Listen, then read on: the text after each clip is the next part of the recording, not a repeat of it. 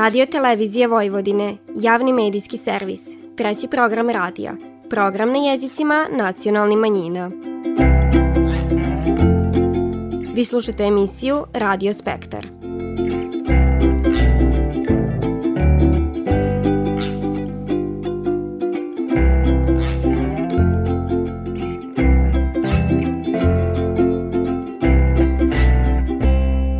Faljeni su spoštivani slušaoci, vi pratite program na bunjevačkom jeziku.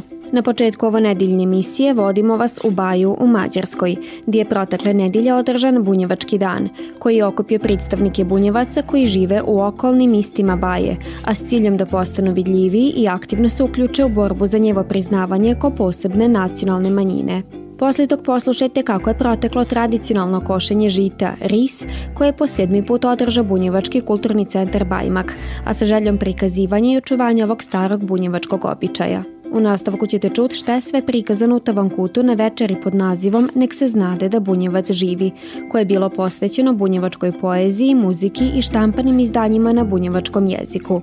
A potom vas vodimo u Sombor na festival multikulturalnosti koji je okupio 20 kulturno-umetničkih društava. Vi slušate program na bunjevačkom jeziku. Polaganjem cvića na spomenik biskupu Ivanu Antunoviću u Baji, u Mađarskoj.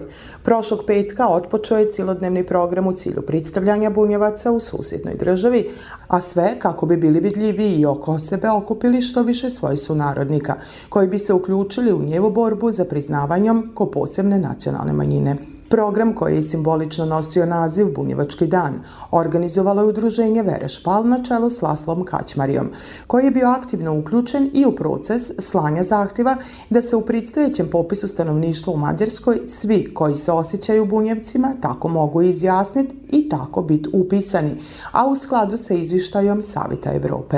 A népszámlálásnál Tražili smo da kod popisa stanovništva koji će ove godine biti sproveden u Mađarskoj, bunjevci budu stavljeni u posebnu rubriku. Sve aktivnosti koje smo radili u skorije vrijeme i koje ćemo do popisa raditi, usmerene su u tom cilju i u susret popisu stanovništva. Dobijanje zasebne rubrike ohrabriće bunjevce u Mađarskoj koji su već ranije upućivali zahtjev Akademiji nauke i umjetnosti Mađarske kako bi postali zasebna nacionalna manjina. Zato su od posebnog značaja i sve manifestacije koje se organizuju u toj državi, a koje podržava i Nacionalni savjet bunjevačke nacionalne manjine. Na čelu s predsjednicom Suzanom Kojundžić-Ostojić. Zadovoljstvo je vidi da još ima svita koji ode zna i pamti bunjevački, međutim to je sve stariji svit. I ono što nas očekiva ovde u budućnosti jeste upravo da se uči ovaj jezik i da se na taj način razvija. To je ono što je čini mi se u ovom trenutku najvažnije, osim činjenice da im je potrebna podrška Mađarske i da njim je potrebna i prosto institucionalna podrška da bi to sve uradili što, što, nas, što ih očekuje i nas – U ostalom, tu podršku u Srbiji imamo i mi kao bunjevci. U cilju privazilaženja jezičke barijere, u sklopu programa predstavljen je dokumentarni film titlovan na mađarski pod nazivom Istorija jezika Bački bunjevaca. Evo kako Čaba Kamerman, rodom Bunjevac, komentariše i vidi priliku za rješavanje problema kad je u pitanju mali broj govornika bunjevačkog jezika u Mađarskoj. Van esély arra, hogy a bunjevac nyelv újra... Pred nama je mogućnost obnavljanja i proces učenja bunjevačkog jezika za koji se nadamo da će doživiti priporod. Ima tušta bunjevaca i danas na skupu koji su kazali kako su do svoje pete godine divanili samo bunjevački, a kasnije su ga sve manje upotrebljavali jer prosto sem u kući nije bilo prilika za to. Takođe, bila je situacija di se u kući nije ni znao, a kamoli divanio bunjevački. Kako se moglo čut, zainteresovanima bi trebalo obezbediti materijal za učenje, ali obratiti pažnju na mlade čije majke i dide još uvijek divane bunjevački i od koje bi oni to mogli naučiti. Mislim da je 5 do 12 kad je u pitanju učenje bunjevačkog jezika u Mađarskoj. Ima još bunjevaca kojima je to materni jezik kojeg su doneli iz kuće, iako su to uglavnom starije generacije. Pomoću ti ljudi i udruženja mogli bi oživiti kulturu, a posebno jezik. Bunjevački dan završen je koncertom crkveni pisama na Ikavici koji je održan u crkvi Svetog Antuna.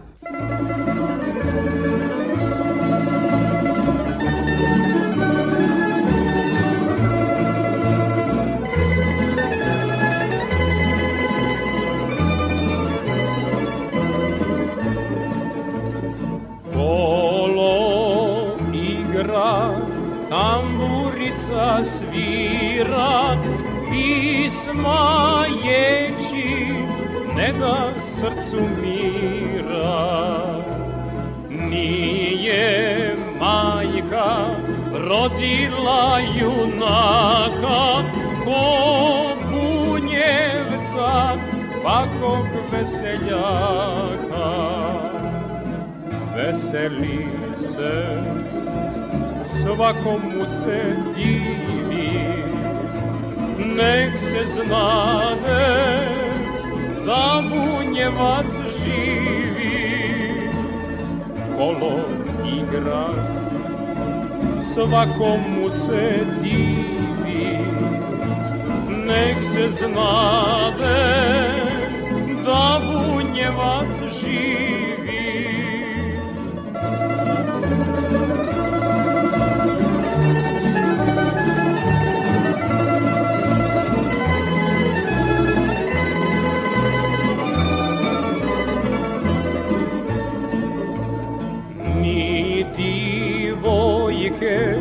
ne biše u nane ko što i čerka bunjevačke grane. Svilu nosi a zlatom se krasi crne oči crne su joj vlasi. Veseli se svakomu se divi nek se znade da bunjevac živi. Kolo igra svakomu se divi nek se znade da bunjevac živi Slika koja je sićana kadgodašnja vremena mogla se vidjeti posljednjeg vikenda juna i ove godine u Bajmaku. S pogledom u nebo paori su i kad god molili Boga nek njim rod žita sačuva od nevremena, sa željom da ono lipo rodi, a kad bi dan za skidanje liti ne došao, ni mukotrpan rad koji bi čekao nije uspio umanjiti želju za poslom. Tako je bilo kad god, tako i danas. Razlika je u načinju ubiranja godišnje kruva, koje god zaborava pokušava sačuvati i Bunjevački kulturni centar Bajmak, koji je sedmu godinu zaredom organizovao prikaz tradicionalnog načina košenja žita.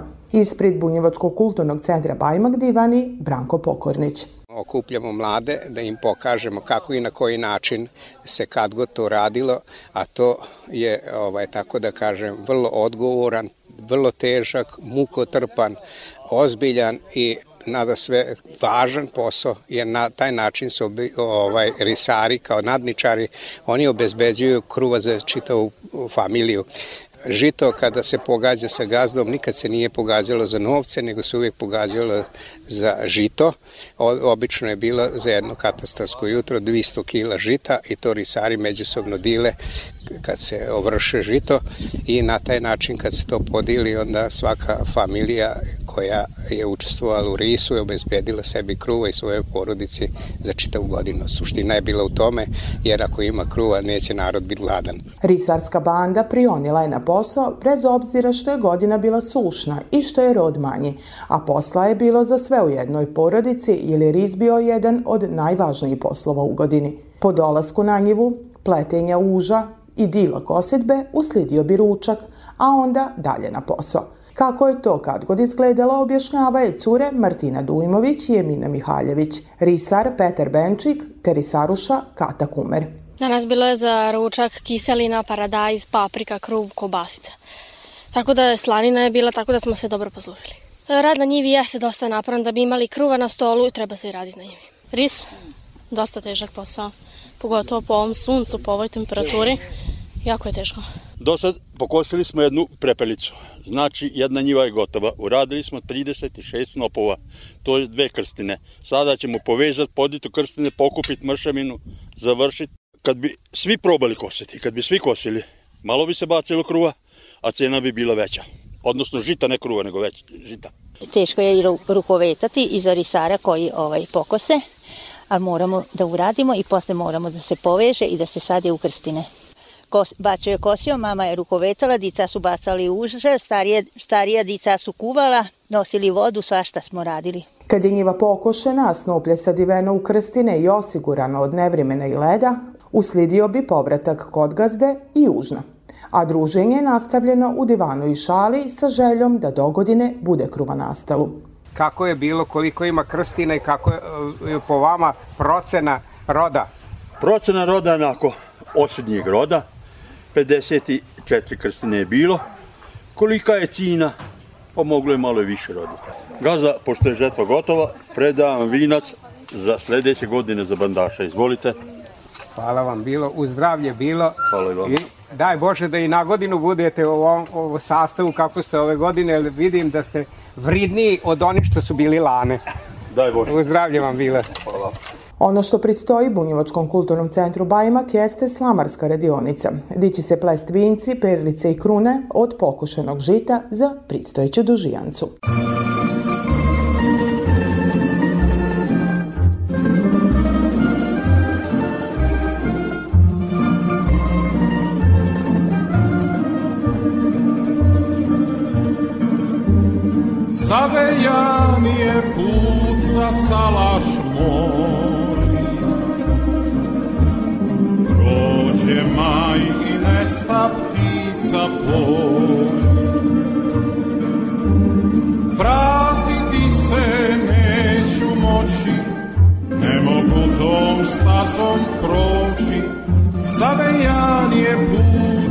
salaš moj Vratiti se neću moći, ne mogu tom stazom proći, zavejan je put za salaš moj.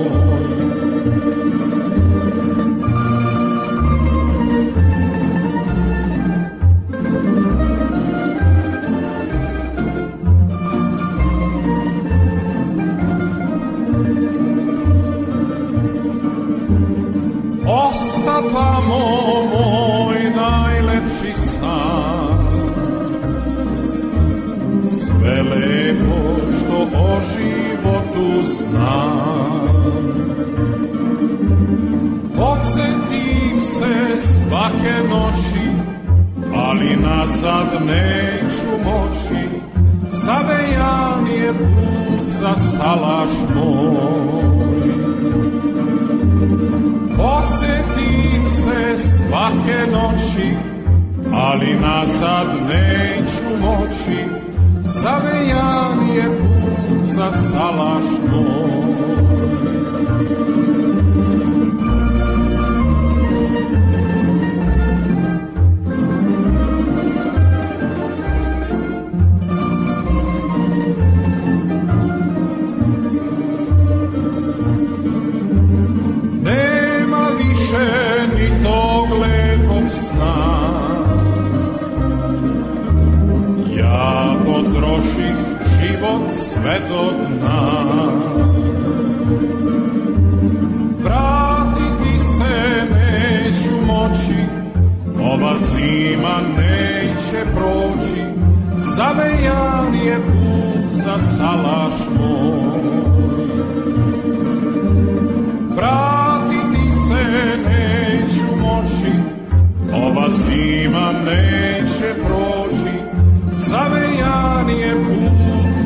Salaš moj.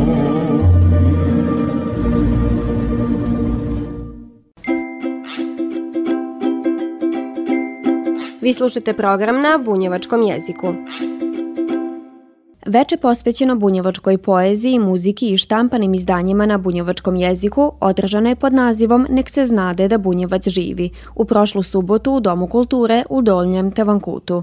Bila je to prilika da se Seoskoj biblioteki poklone knjige, učbenici i brojne druge izdanja na bunjevačkom jeziku, te da Bunjevački nacionalni savjet predstavi Tavankućanima svoje aktivnosti u oblasti obrazovanja jezika, kulture i tradicije. Više o tom divani Suzana Kojundžić-Ostojić, predsjednica Nacionalnog savjeta Bunjevačke nacionalne manjine. Povodom dana misne zajednice Tavankuta, ovaj put smo došli u goste Tavankućanima i Tavankućankama, da sve ono čemu puno divanimo i šta, šta radimo u varoši zapravo donesemo tu di su oni. jer i uskršnja izložba je pokazala da ima ljudi koji su zainteresovani, Varoš nama se čini da nije tako daleko, ali za onog ko putuje možda i jeste.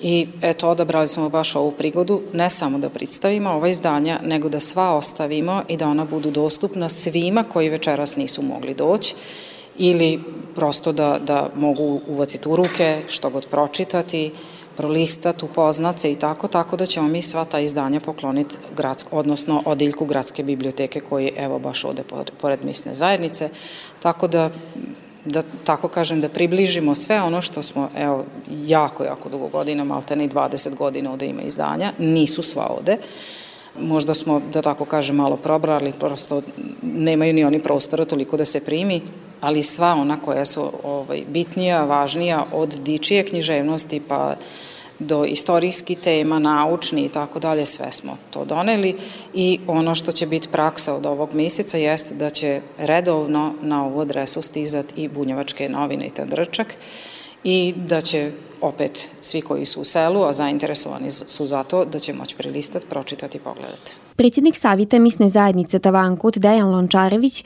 istako je da će izdanje na bunjevačkom jeziku značajno obogatiti seosku biblioteku. Tavankut jeste kulturno mesto, što bismo ga rekli, ali i tekako smo sada krenuli sa Nacionalnim savetom bunjevaca da pokrenemo tu neku uh, ovaj, kulturu u našem selu i bunjevačku koja je nekada bila malo više aktivna, sada idemo ka tome da bude što više i više aktivnija naravno. Našem selu je tekako potrebno da naši meštani tekako mogu da pročitaju neki sadržaj što se tiče bunjevačke kulture i to je ono što nama treba ovde u selu i da što više postičemo našu omladinu i da oni čitaju takođe ova izdanja. Prisutnima je takođe prikazan dokumentarni film o istoriji i fazama razvoja bunjevačkog jezika koji je premijeru imao dan ranije u Mađarskoj. Zapravo šta je prethodilo svim ovim izdanjima koja mi danas imamo kako je to izgledalo kroz istoriju i možda smo se malo dotakli i savremenog vremena u smislu eto kako se sad radi, kako se piše na bunjevačkom. I u tom dokumentarnom filmu nalaze se i dva intervjua sa profesorom doktorom Daliborom Sokolovićem koji divani o saradnji s bunjevcima i savitu kako se čuva maternji jezik i profesor doktor Ranko Bugarski, do skora stručnjak iz Savita Evrope po pitanju manjinski jezika u cijeloj Evropi njegova iskustva na tom planu i tako dalje. Svoju rodoljubivu poeziju je okupljenima kazivala pisnikinja Gabriela Diklić, dok je muzički dio programa upotpunila vokalna solistkinja Tamara Babić nus pratnju Vlastimira Stanimirovića na harmoniki. Poeziju pišem od 1999. godine. Meni se čini da u meni još živi bunjevački jezik, da ga nisam zaboravila. Ja sam odrasla, kako bi to danas kazali, u etnički čistom okruženju, tako da ja za kodite za drugi jezik nisam ni znala. Najveći dio mojih pisama čine pisme o salašu. To je dio moje, mog detinstva i moje mladosti. Pa ono što smo, što kaže za današnji dan pripravili, to su te najstarije bunjačke pisme i eto, mislim ono što se u većini naših programa izvodi i evo večeras ovde u tom kutu, tako da od znači, bunjačke svečane pisme, onda zatim od ovi najstariji koji se spomenju sa kraja 19. i početak 20. vika i eto i naravno ono što ja dugo godina kroz svoj dugogodišnji rad nigujem kroz ovaj programe i naravno bunjevačko pismo koju što kaže radim otkad znam za sebe. Nikolina Đukić, učenica Tavankutske osnovne škole Matija Gubec, deklamovala je dičije pisme na bunjevačkom jeziku i tako pokazala šta se izmed ostalog uči na časovima bunjevačkog jezika. Iza organizacije ove večeri stoje Ustanova kulture Centar za kulturu Bunjevaca i Bunjevački nacionalni savit nus podršku misne zajednice Tavankut. i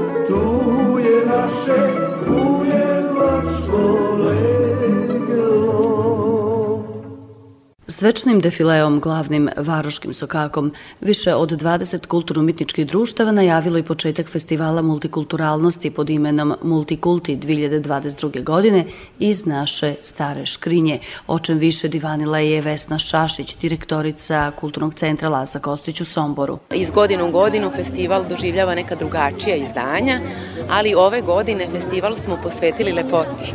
Tako da ćemo u okviru večerašnjeg programa imati priliku da upoznamo lepotu narodne nošnje autonomne pokrajine Vojvodine, nakon toga lepotu igre, pesme i običaja koje neguju e, kulturno-umetnička društva koje pripadaju gradu Somboru i naseljenim mestima koje ga okružuju. Svoje unikatne, najlipše nošnje prikazala su kulturno-umetnička društva koja niguju i čuvaju kulturno nasljeđe i svoj nacionalni identitet na specijalnoj izložbi Revi, ovoj naše najlipše. Predsjednik kulturno-umetničkog društva iz Stanišića Dragan Paraćina predstavio je nošnju svojeg kraja. Ovaj tip nošnje koji sam ja odeven e, predstavlja najstariji tip odevanja muškarca u Bukovici. E, Na sebi imam ječermu, imam krožet, imam koporan, sve znači sve se nosilo u najsvečanijim prilikama.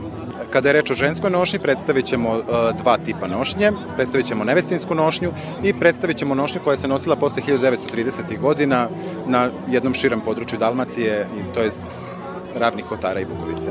Biljana Kovač-Gladović predstavila je žensku i mušku nošnju kulturno-umetničkog društva Bodrog iz Bačkog monoštora. Prije svega ovo je šokačka nošnja, divojačka. E, Na glavi imam punu glavu, imam četaričku maramu, imam oplećak, imam zlatno zrnje, imam novce, imam okruglan, imam široki šljokani pregač, žute čarape i papučice na seksagranu. E, moj par, moj čovek, spremit je u zlaten košulju, e, široke gaće, šljokane, ima seksagrana frosluk i ima šeširna kitica s paratem i tri vrste ružica.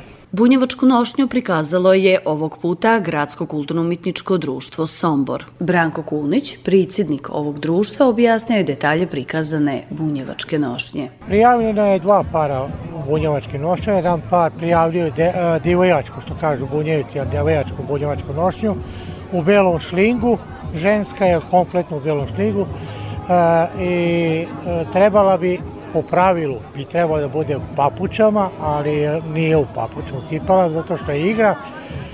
A muškarac je normalno u brič pantalonama, u beloj košari, prsluku i zveć, zvečkama na nogama. A drugi par je prikazan u lionskoj svili, u bluzama, koja je izuzetno stara, koja se više ne proizvodi. Imamo 3-4 originala primjerka u društvu svega, jedan smo danas prikazali. Muškarac je isto obučeno, a tako lionku bluze su nosile udate mlade žene. Posjetioci festivala imali su priliku vidjeti raznoliku ponudu na bazaru rukotvorina i tradicionalni proizvoda AP Vojvodine. Među brojnim izlagačima predstavile su se i slamarke, članice sekcije Bunjevačko kola iz Sombora. Mogu da kažem da je slamarstvo jedinstveni ručni rad, puno truda, puno rada, sakupljanje žita, odvajanje žita različite i boje i debljine pa nacrtati moraš šta ćeš da napraviš i jako puno, puno sati treba da za jednu sliku da uradiš. Slika bilo koja, bilo koji motiv da je, važno je što više pletiva i različitog pletiva. Tu je slika i skuplja. Festival multikulturalnosti nastoji 2017. godine s ciljom da se promovišu vridnosti koje stvara i niguje 21 nacionalnost koja živi i radi u Somboru. Obzirem se oko sebe, vidim da mi nešto fali, želim stalno prošlost dotaći. Lutam dokle oči vide, tražim salaš moga dide, a znam da ga neću pronaći. Izmiču mi sve starine, lipe riči iz davnine, sve to ima neki čudan put. Sirotinja tiho plače u buđaku svog života i moli se Bogu uzalud. Ova pisma refren nema. Misli su se razastrle svu. U duši mi tuga spava. A da krenem nemam više put. Ova pisma refren nema. Misli su se razastrle svu srcu mi tuga drima. A da krenem nemam više put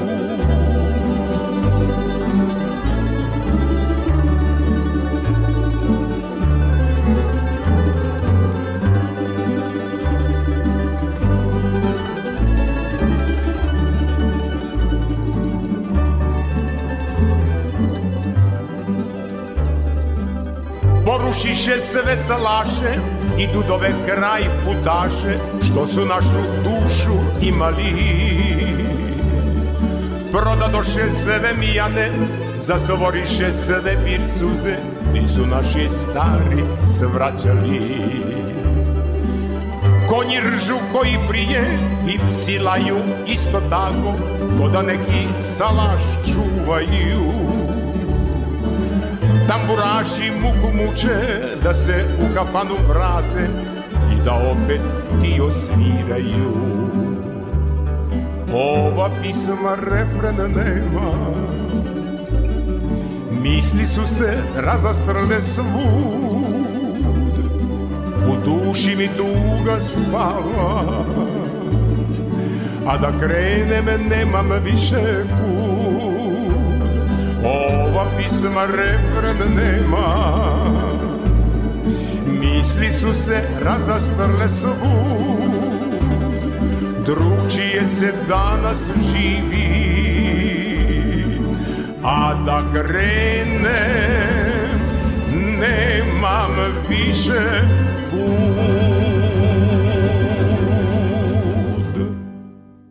Slušali ste emisiju Radio Spektar. Slušajte nas petkom posli podne od 14 časova i 15 minuta do 14 časova i 45 minuta na radio talasima 100 MHz trećeg programa radija Radio Televizije Vojvodine.